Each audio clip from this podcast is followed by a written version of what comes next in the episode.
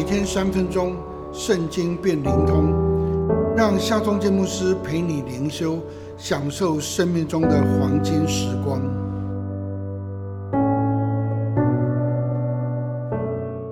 四世纪第一章二十八节，及至以色列强盛了，就使迦南人做苦工，没有把他们全然赶出。以色列人照着上帝的应许进入迦南得地为业，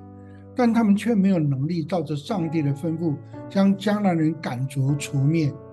容让迦南人各族杂居在以色列各个支派当中。当时呢，以色列人虽然比迦南人强盛，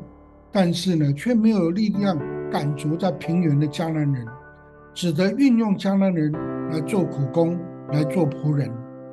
上帝之所以要以色列百姓赶逐除灭迦南人，是为了要保持上帝选民的纯正血统，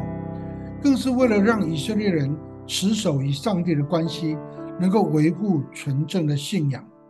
遗憾的是，以色列人既没有能力赶逐迦南人，又忽视上帝的吩咐跟法则，而采用妥协政策，又贪图运用迦南人人力来做苦工、做仆人。这样的妥协与贪图呢，终究是以色列人陷入世师时期的痛苦，失落了上帝的眷顾，